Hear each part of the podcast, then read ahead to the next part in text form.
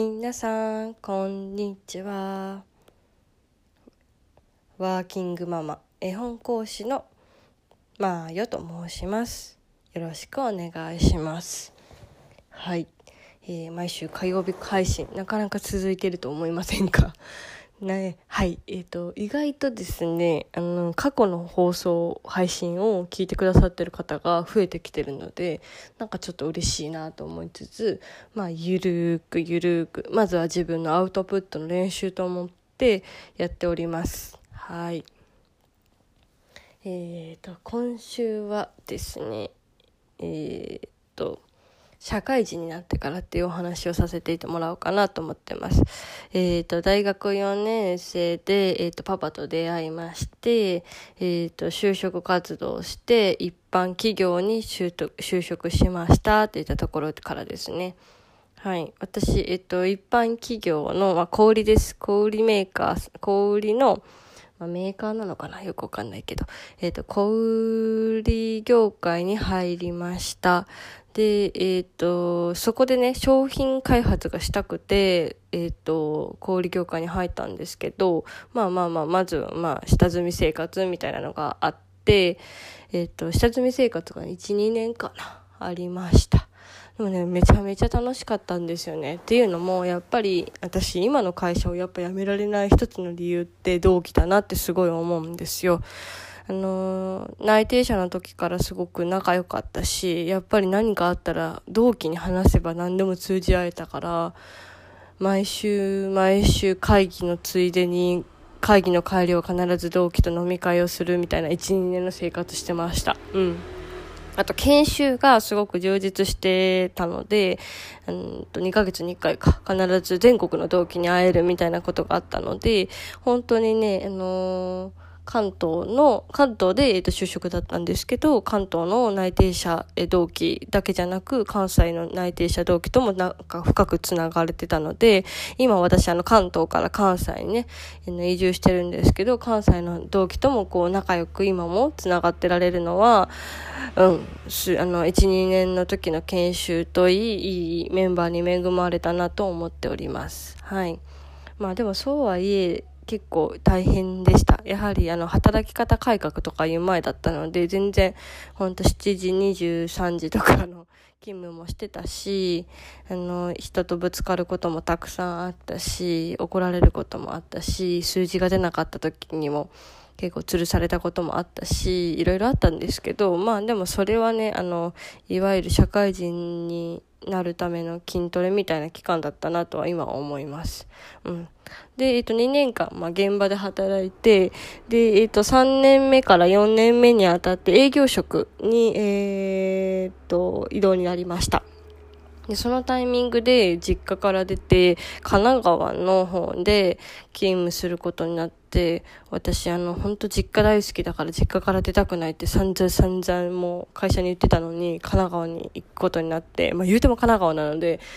ね、実家とも2時間ちょっとか、2時間今日ぐらい離れてるだけだったから、今思えばなん、あの、移動だったのかって感じなんですけど、まあ、一人暮らしをするきっかけがそこにありました。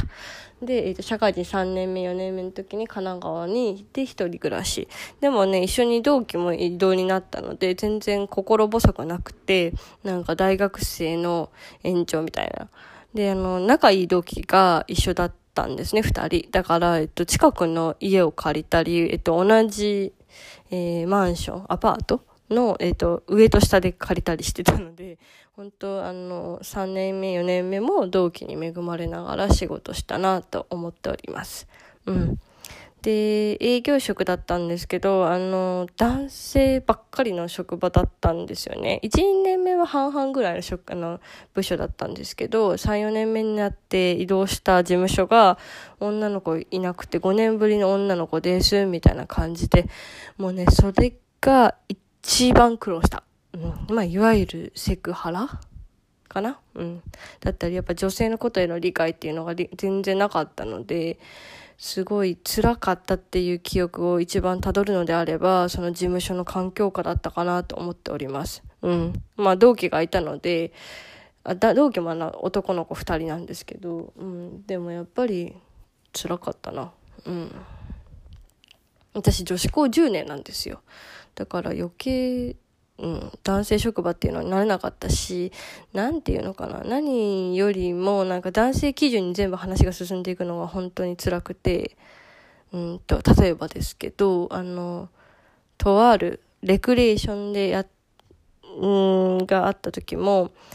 トイレ1個しかないんですよ。男性と共有。しかも野外。みたいなところとかあって、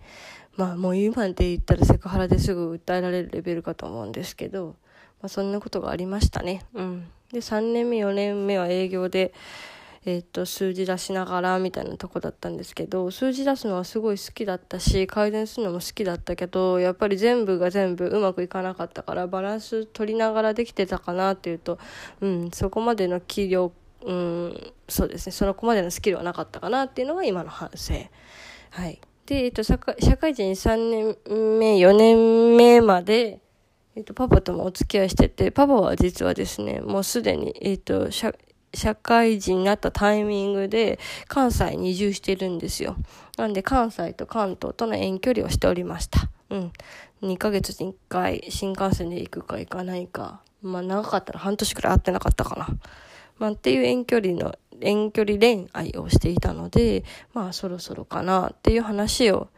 2人でしててたのもきっかけです。うん。ちょっとこの話に関しては次回にちょっと妊活にも関わるので引っ張りたいなと思ってます。うん。っていう感じですね。社会人3年目 ?4 年目は。あとは、えっ、ー、と、大学にお願いされてリクルーター活動もしてました。うん。大学生に向けての授業を1、2回、ほんとね、何人？こう30人40人を前に普通に教授のように授業するのを1、2回したり、あと、就職活動生の相談を乗ったり、みたいな話ですね。で、その就職活、就活生の面、なんか面談じゃないけど相談会で、えっと、すごく親身に話を聞いてくれた子が、今の会社、私が初めて入った入社の会社に一緒にえ、ー、と、希望してくれて入ってくれたりとかもしたので、うん、そういうことはすごい好きだった。人の面倒を見るような、うん、仕事は好きだなというのはその場で感じてたっていったとこですね。はい。じゃあ、この辺で。えっ、ー、と、なんで、ちょっと、次回は私の妊活というか結婚までの話みたいなとこしたいと思います。ではまた来週。